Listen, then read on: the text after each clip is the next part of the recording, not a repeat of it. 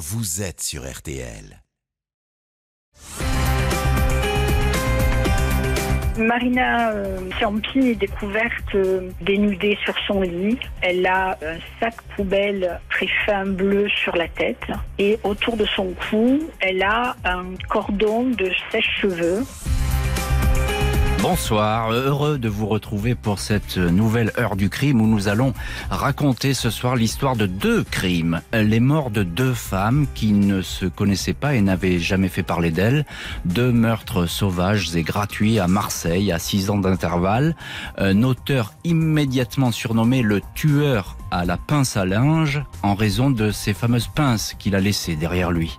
Deux morts qui auraient pu rester à jamais impunis s'il n'y avait pas eu l'ADN, ce sacro-saint ADN qui a permis de faire le lien entre ces affaires. Une trace génétique qui va conduire à un homme, à un nom et à un visage, celui d'un ancien gendarme réserviste, secouriste et fonctionnaire à la ville de Marseille, un certain Abdelkader Amrani, aujourd'hui âgé de 49 ans, qui sur Sur les sites de rencontres, avait pour pseudonyme Cruchot comme le gendarme de Saint-Tropez, immortalisé par Louis de Funès.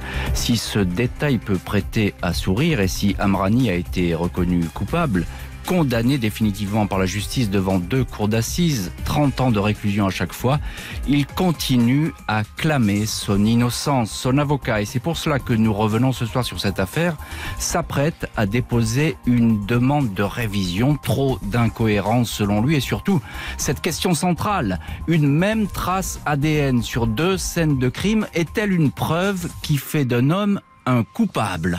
Ce sera l'enjeu de cette procédure de révision qui intervient trois ans après la clôture du dossier et 14 ans après le premier meurtre qui est imputé à celui qui se faisait surnommer Cruchot.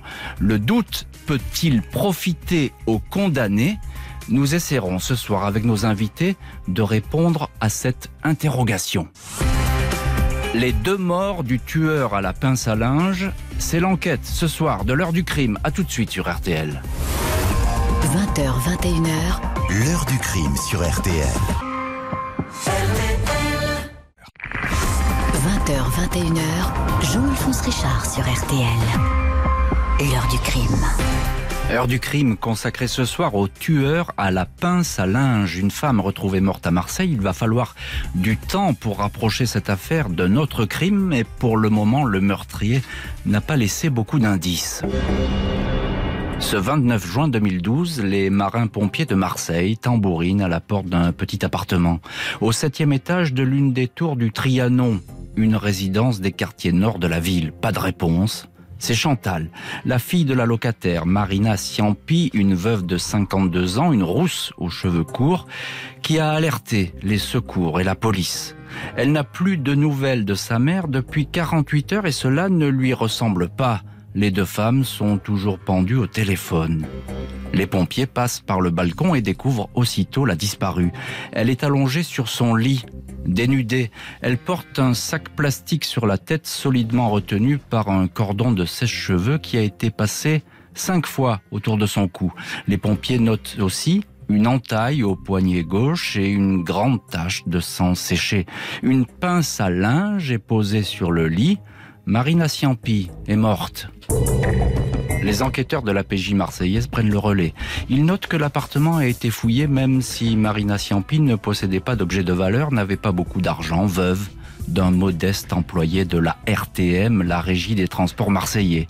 Le portefeuille de la victime est introuvable, tout comme quelques bijoux, et beaucoup plus curieux, l'unité centrale, le disque dur de l'ordinateur qui a été subtilisé, comme si on avait voulu faire disparaître des images, la trace d'une connexion, un quelconque échange. Malgré le désordre qui règne dans l'appartement, la porte d'entrée est intacte, pas de trace d'effraction, la locataire a ouvert la porte à son tueur, sans doute le connaissait-elle. La fille de Marina Ciampi est interrogée, elle explique que sa mère n'avait pas d'ennemis. C'était une femme plutôt méfiante qui voyait peu de monde. Même s'il est vrai elle souffrait de solitude. Elle avait parfois envie de refaire sa vie et de retrouver le grand amour. C'est pour cela qu'elle s'était inscrite puis désinscrite sur le site de rencontre Badou sur Internet, une messagerie électronique pour cœur solitaire, l'espoir de trouver l'âme sœur. La fille de la victime est également questionnée sur la présence incongrue de cette pince à linge sur les draps. Elle n'a aucune explication. Maître Agnès Tala, bonsoir. Bonsoir. Vous êtes l'avocate de la famille Siampi et plus précisément euh, l'avocate du fils de la victime. Parlez-nous, maître Stala, de la description de cette euh, scène de crime qui, je crois, euh, vous a beaucoup marqué quand vous en avez pris connaissance dans le dossier d'instruction. Marina euh, Siampi est découverte d'abord par les marins-pompiers qui vont pénétrer par le balcon de de la de l'appartement en pénétrant dans l'appartement du dessous et elle est donc dénudée sur son lit. Elle a mhm. euh, un sac poubelle euh, de salle de bain euh, très fin bleu sur la tête et autour de son cou, elle a un cordon de sèche-cheveux qui est enroulé autour de son cou. Mhm. Euh, à l'autopsie, euh, on va déterminer qu'en réalité, euh, ni le sac poubelle ni le cordon ne sont l'origine du décès, mais qu'en réalité, elle a été étranglée puisqu'il y a une fracture de l'osioïde. Et que visiblement le sac poubelle et le cordon ont été positionnés postérieurement à son décès. Alors elle a été euh, étranglée, il y a une fracture, hein, c'est ce que vous nous dites, maître Stala. Euh, je suppose, maître, que la famille euh, de la victime est évidemment abasourdie, choquée par ce que les, policiers vont leur apporter. Alors pour ce qui est effectivement de la, famille Siampi, pour ce qui est de, du fils de Madame Siampi, c'est un dossier qui est pour lui extrêmement difficile. Euh, et sur lequel il n'a jamais euh, voulu euh, s'épancher ou en tout état de cause se présenter aux audiences, etc. Et c'est vrai que intellectuellement, mais aussi humainement, c'est extrêmement difficile à vivre. Maître Patrice Reviron, je m'adresse à vous désormais. Vous êtes euh, ce soir dans le studio de l'heure du crime et je vous en remercie. Euh, vous êtes l'avocat d'Abdelkader Amrani, l'homme qui sera euh, bientôt confondu et condamné dans ce dossier. On va longuement et très longuement en reparler. Un mot tout de même, maître, sur ce vol informatique. Un tueur qui repart avec le disque dur d'un ordinateur, c'est forcément pour qu'on ne trouve pas sa trace. Oui, c'est quelqu'un qui a besoin qu'on ne retrouve pas sa trace, sans doute. Je ne pense pas que euh, cet ordinateur ait une valeur suffisante pour qu'on s'y intéresse euh, pour autre chose. Mais euh, il y a pas mal de personnes qui auraient pu avoir intérêt à faire disparaître cet ordinateur. Mhm. C'est des personnes avec qui la, victime était en contact, c'est ça que... Qui... Absolument. Il y a plusieurs personnes qui étaient en contact euh, récemment euh, avec Marina Ciampi, euh, dont son ancien petit ami, Jean-Michel. On va, on va évidemment l'évoquer un peu plus tard dans, dans, dans l'heure du crime. Donc c'est tout ce faisceau d'hommes qui qu'elle aurait pu rencontrer, qui aurait eu un intérêt, selon vous, Hein, euh, à faire disparaître euh, cette mémoire vive de l'ordinateur On peut l'imaginer, en tout cas, moi je dis très clairement que euh, celui que je représente ici, hein, Abdelkader Amrani, le dit encore, malgré sa condamnation, il est innocent. Mhm. Et il se battra jusqu'au bout. C'est quelqu'un qui, euh, lorsque je suis allé le rencontrer, par exemple la semaine dernière, euh, on a discuté pendant plus de deux heures, vient avec un, paquet de documents. Il étudie chaque jour son dossier. Il est complètement obsédé par ce dossier mhm. et il clame son innocence. Abdelkader Amrani, qui euh, effectivement fait partie aussi des, des personnes qui étaient en contact avec la victime. La police retient donc en priorité la piste Internet, celle du site de rencontre. C'est de loin, euh, d'après ces policiers, la plus prometteuse et effectivement, elle va tenir beaucoup de ses promesses. Le tueur à la pince à linge, une ou plusieurs victimes C'est l'enquête de l'heure du crime. À tout de suite sur RTL. L'heure du crime. Jean-Alphonse Richard, jusqu'à 21h sur RTL.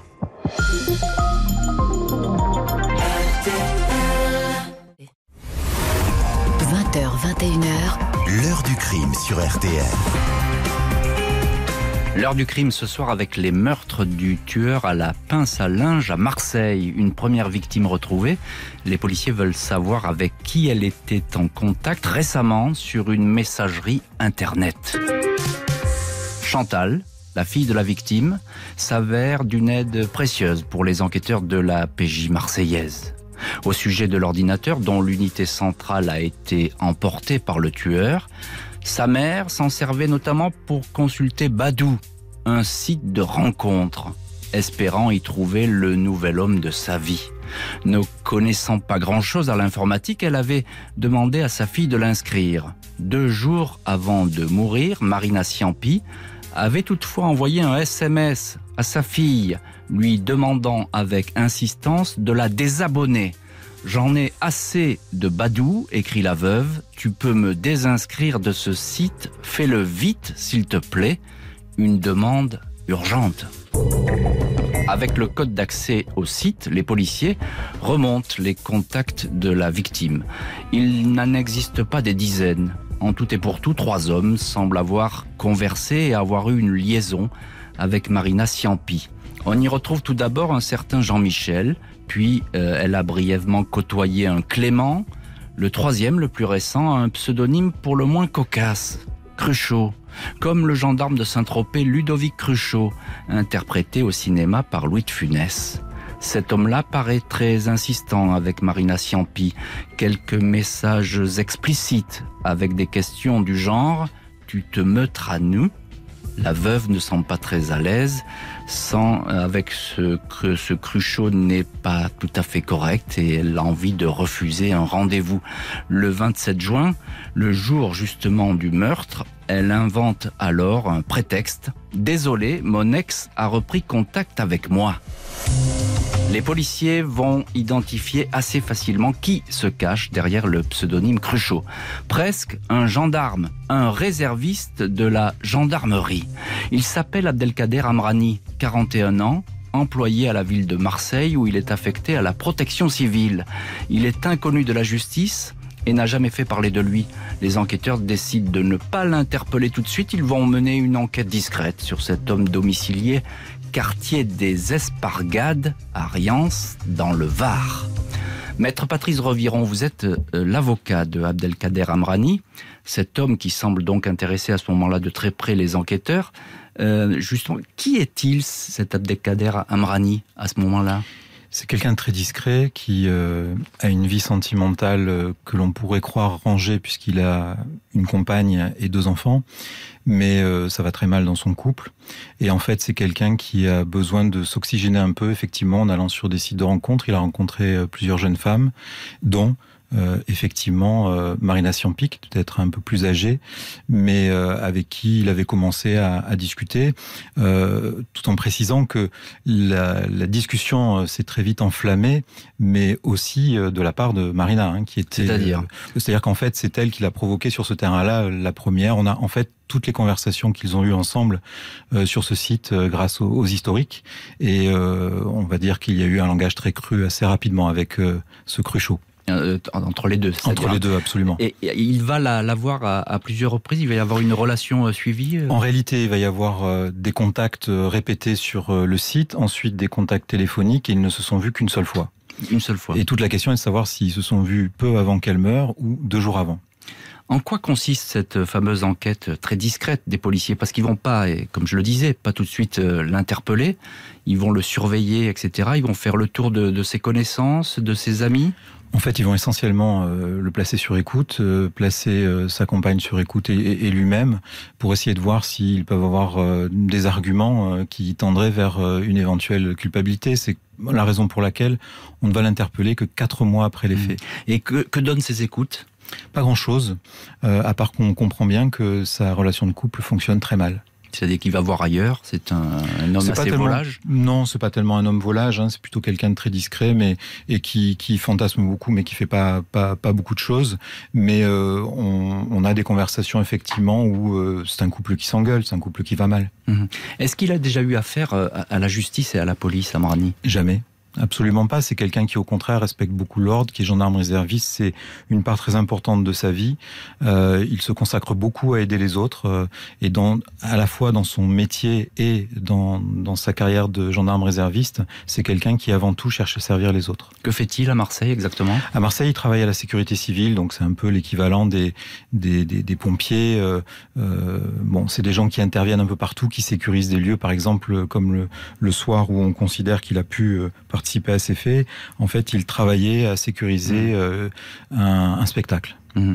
Et que disent ses collègues de, de, de cet homme? Est... Alors, euh, on a pu tout dire, c'est-à-dire qu'en réalité, euh, vous savez, quand on, quand on veut entendre du mal sur quelqu'un, on va se tourner vers des gens qui sont aptes à vous critiquer facilement, ce qui est le cas. Il y a des gens qui l'aimaient pas trop, puis il y a des gens qui l'appréciaient, et puis il y a des gens aussi qui ont regretté un peu les propos qu'ils ont pu tenir dans le dossier. Mais en gros, c'est euh, Monsieur Amrani, c'est quelqu'un qui était très discret et peut-être un peu trop.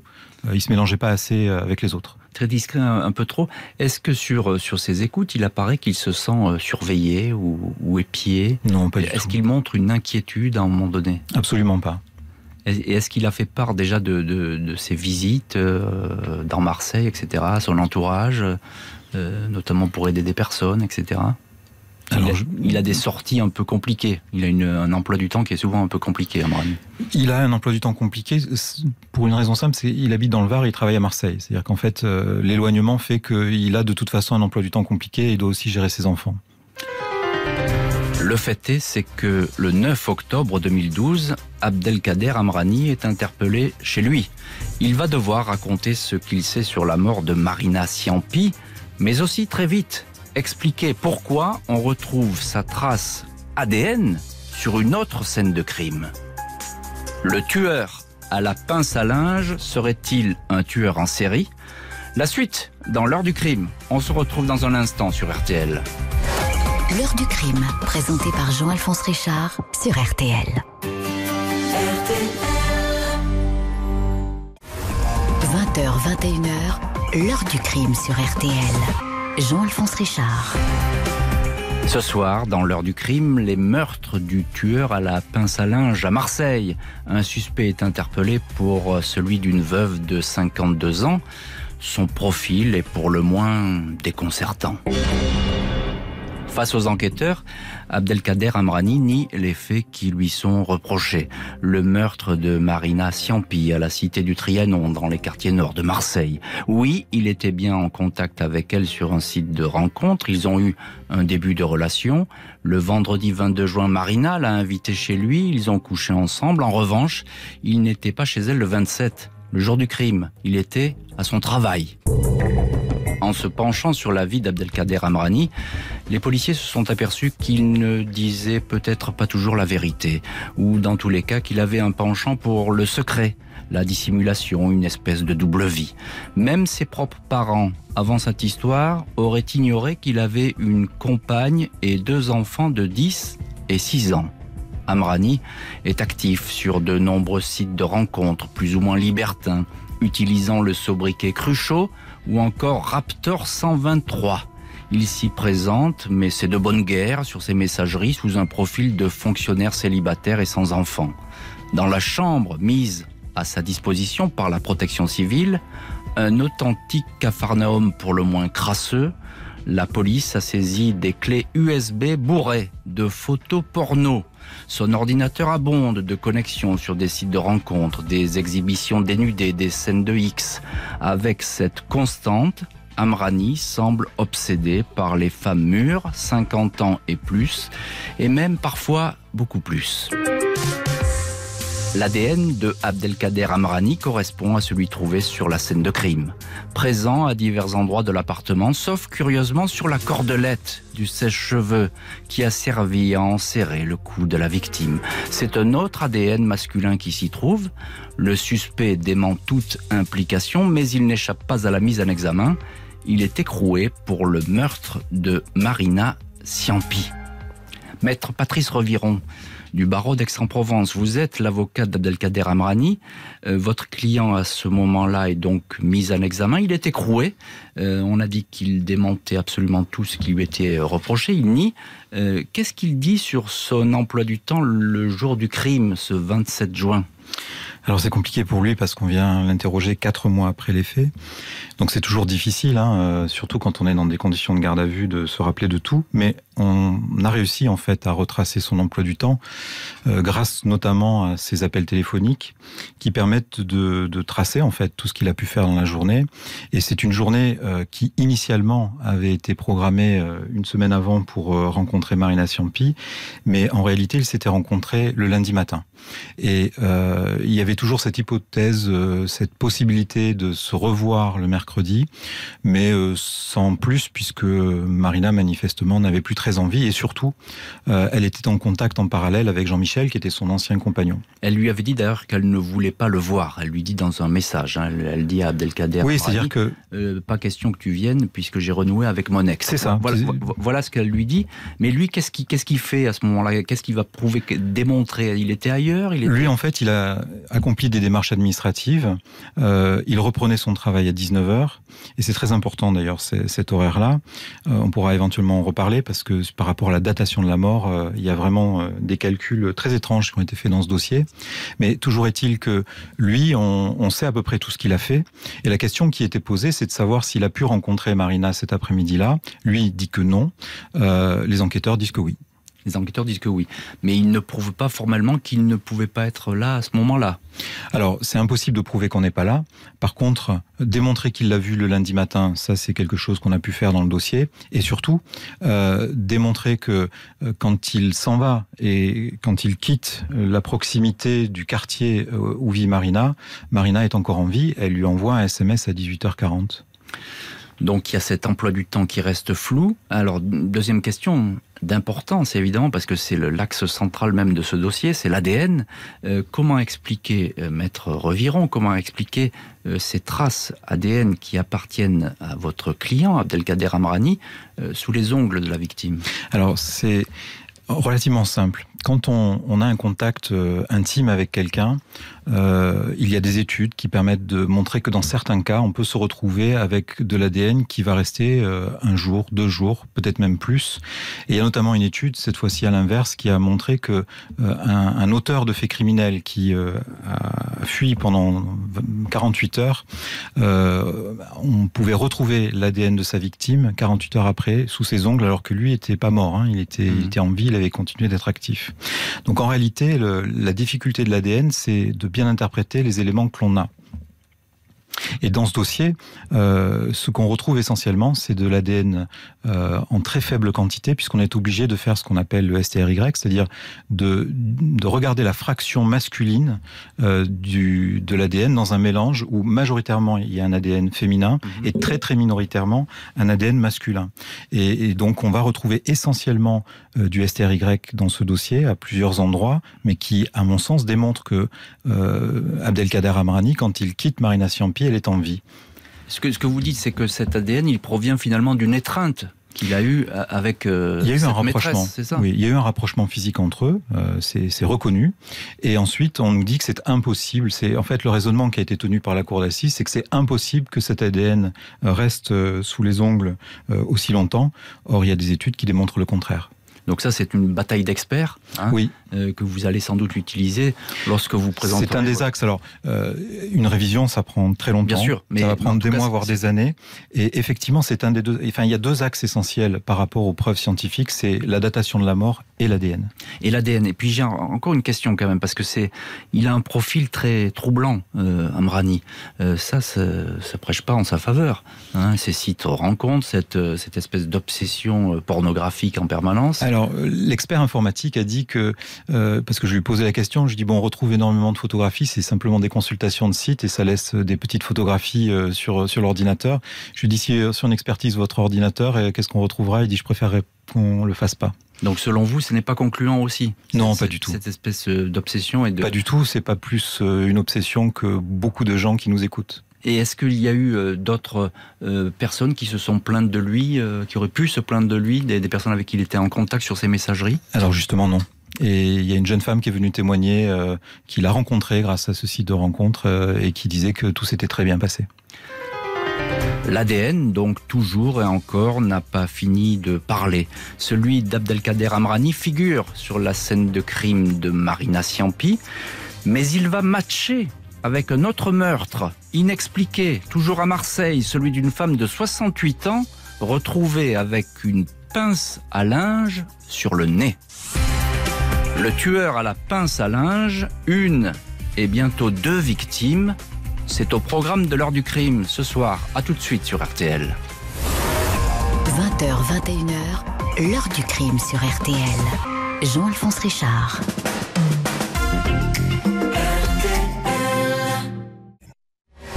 L'heure du crime, présentée par Jean-Alphonse Richard sur RTL. Heure du crime consacrée ce soir au tueur à la pince à linge. À Marseille, un suspect est écroué pour un premier meurtre, celui d'une femme de 52 ans. Son ADN va apparaître sur une autre scène de crime, celui d'une femme de 68 ans. L'empreinte ADN d'Abdelkader Amrani est versée automatiquement au fichier des délinquants sexuels et réserve une surprise.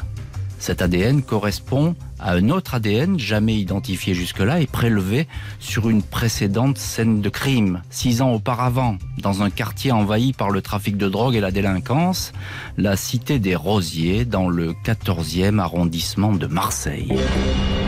Ce 23 avril 2006, la fille d'Henriette Bernardi, 68 ans, se présente au commissariat d'arrondissement pour indiquer que sa mère est aux abonnés absente depuis plus d'un mois. Elle ne répond pas au téléphone et ne donne pas de signe de vie.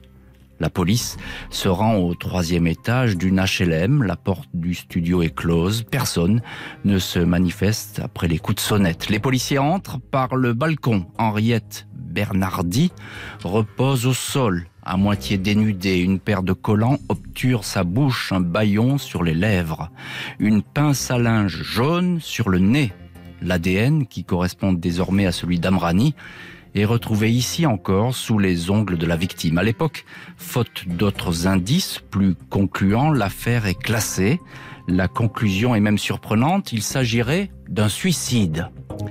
Maître Stala, euh, vous êtes euh, l'avocate de la famille Bernardi et puis aussi l'avocate euh, de la famille Ciampi. Je m'arrête avec vous une minute. Après la découverte du meurtre de Marina Ciampi, a-t-on fait un rapprochement avec celui ancien, certes, mais très similaire de celui d'Henriette Bernardi, avec ce détail, cette pince à linge?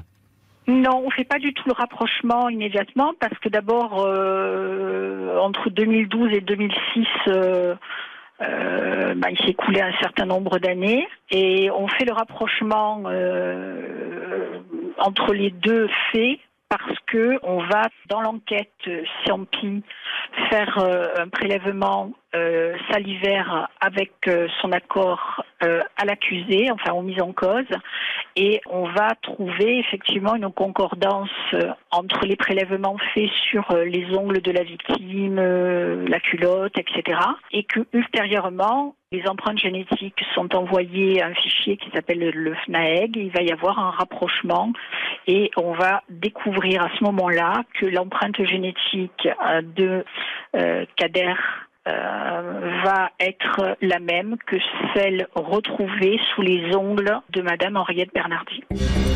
Avec cette correspondance ADN et le fait donc qu'une pince à linge a été retrouvée dans les deux appartements, les enquêteurs voient leur conviction renforcée. Henriette Bernardi et Marina Ciampi ont été tués par un seul et même homme. Le seul profil qui corresponde et le seul nom qui apparaît alors est celui d'Abdelkader Amrani. Pas de doute pour le juge d'instruction. Deuxième mise en examen pour meurtre. Maître Patrice Reviron, vous êtes euh, l'avocat d'Abdelkader Amrani, euh, celui qui est euh, à ce moment-là dans l'enquête le principal suspect de, ces deux meurtres. comment, alors, nouvelle question, comment Amrani explique que son ADN soit retrouvé une nouvelle fois sous les ongles d'Henriette Bernardi, ce premier meurtre qu'on a oublié Alors, c'est sûr, ou sous les ongles. Et en fait, l'explication est très simple. Ce qui aurait été inquiétant, c'est si Monsieur Amrani n'avait pas d'explication. Il en a une. en plus d'être être gendarme réserviste, il faisait régulièrement le recensement. Euh, c'est un, un exercice que l'on fait régulièrement pour compter la population. Et donc, euh, on prend des quartiers, on détermine un quartier et on va euh, recenser euh, par échantillonnage d'un quartier toutes les personnes qui y habitent. C'est ce que faisait Monsieur Amrani. Et donc, il était amené dans un quartier très difficile. Oui, personne ne voulait travailler. il était amené à rentrer parfois à l'intérieur du domicile des gens. Normalement, il, il, dépose une enveloppe avec des documents à remplir, mais il y a des personnes qui soit écrivent mal, soit sont un peu âgées, qui ont besoin d'être aidées. Et a priori, lui ne s'en rappelle pas, bien sûr, six ans après, mais a priori, c'est ce qu'il a dû faire, euh, être en contact avec cette dame pour l'aider à remplir euh, le recensement, d'autant que euh, la période estimée de sa mort, on la retrouve deux mois après sa mort, mais la période estimée de sa mort correspond exactement au moment où il se retrouvait à faire le recensement. Donc il a une explication tout à fait logique pour expliquer pourquoi il a pu être en contact avec cette dame. si elle a été tuée peu de temps après qu'il ait eu ce contact, euh, on peut retrouver son ADN avec euh, le contact physique, ne serait-ce que de se serrer la main. Euh, il a pu laisser son ADN, on ne sait pas si c'est sur ou sous les ongles, encore une fois, qui peut se retrouver sans pour autant qu'il ait participé au crime. Vous, pensez qu'une seule poignée de main permet le, dépôt d'une trace ADN sous des ongles Alors c'est pas sous, hein, c'est encore une fois sur ou sous, c'est important. Euh, et oui, bien sûr, euh, si vous êtes vous-même, alors après on peut imaginer plein de scénarios, mais à 6 ans d'intervalle on peut pas, on, peut pas être concret. Mais si vous-même vous, êtes transpirant, si vous avez subi une agression, parce que dans ce quartier il a subi à plusieurs reprises des agressions, vous pouvez soit avoir du sang sur vous, soit euh, ne serait-ce qu'en transpirant de façon intense, euh, déposer facilement euh, de grandes quantités. On n'est on n'est pas, on n'est pas égaux face aux dons qu'on peut faire aux autres de notre ADN. Est-ce qu'il a une preuve, Amrani, de, de cette rencontre, de, de cette visite Lui, il n'a pas de preuve. Hein. C'est ou, un témoin. Voilà, il n'y a pas de preuve, il n'y a pas de témoin. La, la seule chose qu'il peut dire, c'est que oui, c'est pas anormal qu'on retrouve un contact physique entre lui et cette dame. Abdelkader Amrani nie farouchement les deux meurtres, mais la justice ne l'entend pas du tout de cette oreille. Il est renvoyé devant une cour d'assises. Le meurtrier à la pince à linge, deux femmes tuées, un seul suspect. C'est l'heure du crime. On se retrouve tout de suite sur RTL. L'heure du crime. Jean-Alphonse Richard, jusqu'à 21h sur RTL.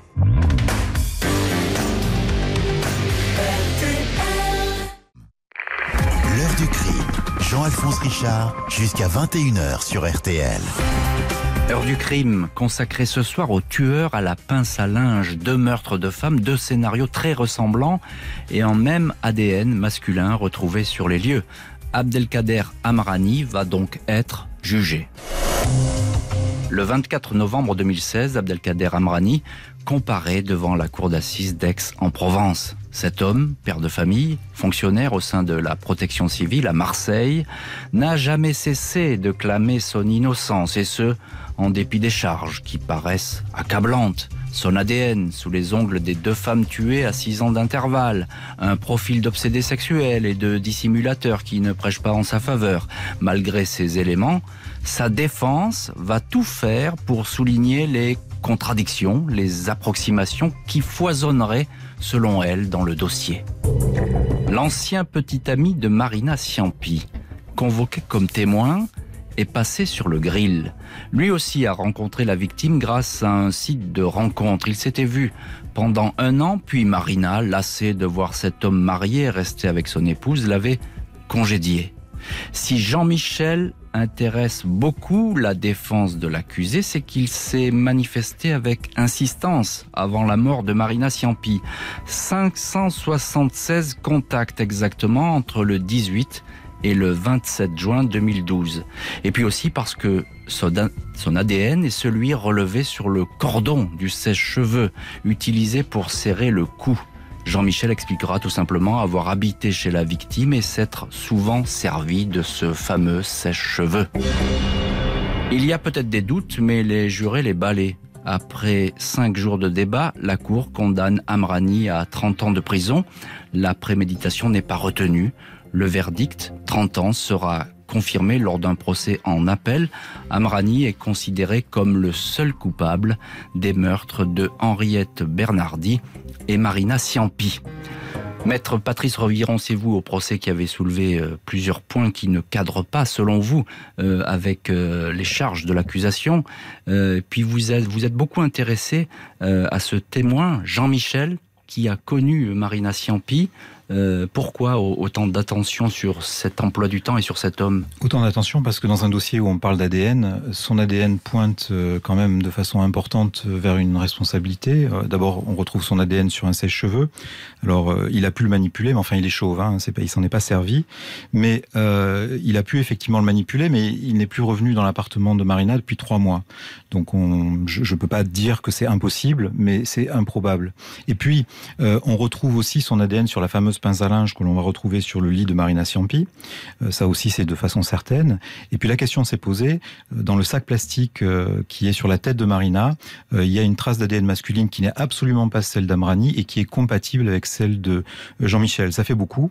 Et surtout quand on interroge Jean-Michel, qui n'a jamais été placé en garde à vue, parce qu'on avait Amrani dans le collimateur, on va simplement lui poser la question, est-ce qu'il a repris contact avec Marina Comment ça se passe? Et donc, en réalité, il va mentir. D'abord, il va dire que euh, il euh, avait un emploi du temps qui s'avérera être faux, mais surtout, euh, il dira qu'il a juste repris contact, qu'ils se sont échangés quelques banalités avec Marina. Or, comme vous l'avez rappelé, euh, sur une dizaine de jours juste avant euh, les faits, il y a eu 580 contacts, des SMS, des appels téléphoniques, et surtout le, le jour où on considère que, que, les faits ont pu se produire dans la soirée pour moi et dans l'après-midi pour mmh. l'accusation, eh bien, à 5h40 du matin, ils sont au téléphone pendant une dizaine de minutes. Ils s'envoient 25 SMS entre Marina euh, et, ce monsieur. Et euh, lui va dire que euh, il, s'est changé des banalités. Ça, on peut pas y croire. Ce que vous dites, finalement là, c'est la piste du deuxième homme, hein, si je vous suis. Il y a quand même quelque chose qui cloche dans votre démonstration, c'est qu'il n'y a aucune trace de ce fameux Jean-Michel lors du premier crime, celui d'Henriette Bernardi. Là, on trouve aucune trace de son ADN Non, parce que ça n'a rien à voir. L'idée, en fait, c'est qu'à partir du moment où on considère que M. Amrani est coupable des faits contre Marina Siampi, le simple fait de trouver son ADN, parce qu'il n'y a que ça en réalité dans ce dossier, euh, vaut culpabilité. Donc en fait, c'est par contagion que l'on raisonne comme ça euh, en ce qui le concerne. Mais ce qu'il faut bien comprendre, c'est que concernant euh, Jean, Jean-Michel, il y a énormément d'éléments qui pointent, et surtout, je vous ai rappelé qu'il y avait énormément de contacts téléphoniques qui s'arrêtent brutalement alors qu'il n'est pas au courant que Marina Siampi a disparu. On va retrouver son corps deux jours plus tard. Et ben pendant ces deux jours, il ne la contacte plus. Et on a sa trace ADN, vous dites, sur la pince à linge. Hein, qui est, on a sa trace ADN sur la pince à linge, donc les fameux STRY, donc c'est les siens. Et puis on, a surtout sa trace sur le, cordon, hmm. euh, parce que c'est quand même curieux. Si vous imaginez que M. Amrani va laisser son ADN dans cet appartement à plusieurs endroits, ça veut dire qu'il n'a pas de gants et au moment de serrer le cou de cette femme pour la tuer, de faire cinq tours de cou avec un fil électrique, il ne va pas laisser son ADN. C'est assez curieux. Ça, on ne trouve aucune trace de l'ADN effectivement sur le, cordon du sèche-cheveux. Un, mot, maître, euh, tout de même sur cette euh, sur la révision que vous allez engager euh, pour ce procès. Comment ça se passe? Quelles sont les démarches que vous entreprenez? Alors c'est un travail de longue haleine. On va essayer de travailler sur sur tous les éléments qu'on peut. D'ailleurs, s'il y a des gens qui ont des informations qui pourraient amener à, à résoudre cette énigme, qui n'en est peut-être pas une. Moi, je considère quand même que Jean-Michel est peut-être euh, euh, la personne la plus intéressante de ce dossier. Il y a des éléments qui nous échappent. S'il y a des gens qui ont des informations euh, et qui le connaissent, je suis preneur. ça m'intéresserait beaucoup parce que en réalité, on peut pas parler de tout ce qu'il y a dans ce dossier, mais il y a quand même énormément d'éléments très troublants. par exemple, ce, ce, monsieur était marié avec une femme au moment où il était avec Marina. Ce qu'il faut savoir, c'est que cette femme aussi est morte peu de temps après. Ça, c'est tout à fait troublant.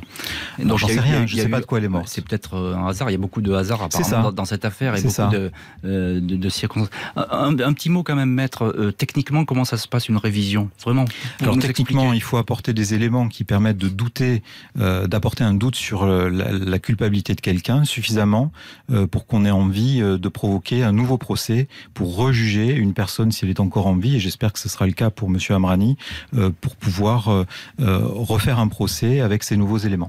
Maître Stala, vous représentez-vous les, parties civiles, euh, les deux familles des deux victimes. Euh, on, vient d'entendre votre confrère, Maître Patrice Reviron. Est-ce que vous êtes euh, surprise, vous, par cette demande de révision? Je, crois malheureusement que c'est dans le droit fil de ce que euh, M. Amrani nous a montré jusque-là. Il ne reconnaît pas les faits et je crois qu'il ne le reconnaîtra jamais. Et je crois qu'il a une psychologie euh, particulière qui avait été parfaitement décrite par les experts, euh, qui ne m'étonne pas là-dessus. je, je m'y attendais presque. Qu'en pensent euh, vos clients, les familles? Est-ce qu'elles sont surprises? Ça va être très difficile pour euh, les deux familles. Ça, je le sais.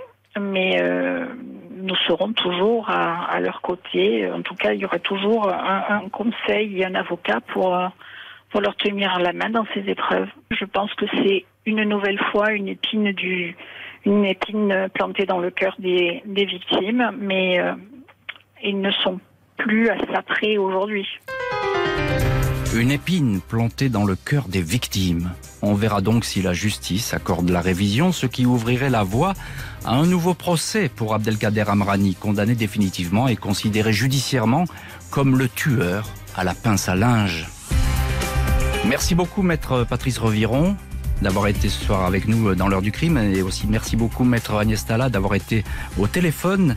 Tous les deux invités ce soir de l'heure du crime. Merci à l'équipe de l'émission. Justine Vignot, Marie Bossard à la préparation, Marc Bisset à la réalisation. Merci à toutes et tous pour votre fidélité. C'est un vrai plaisir de partager avec vous chaque soir 7 heures avec vous.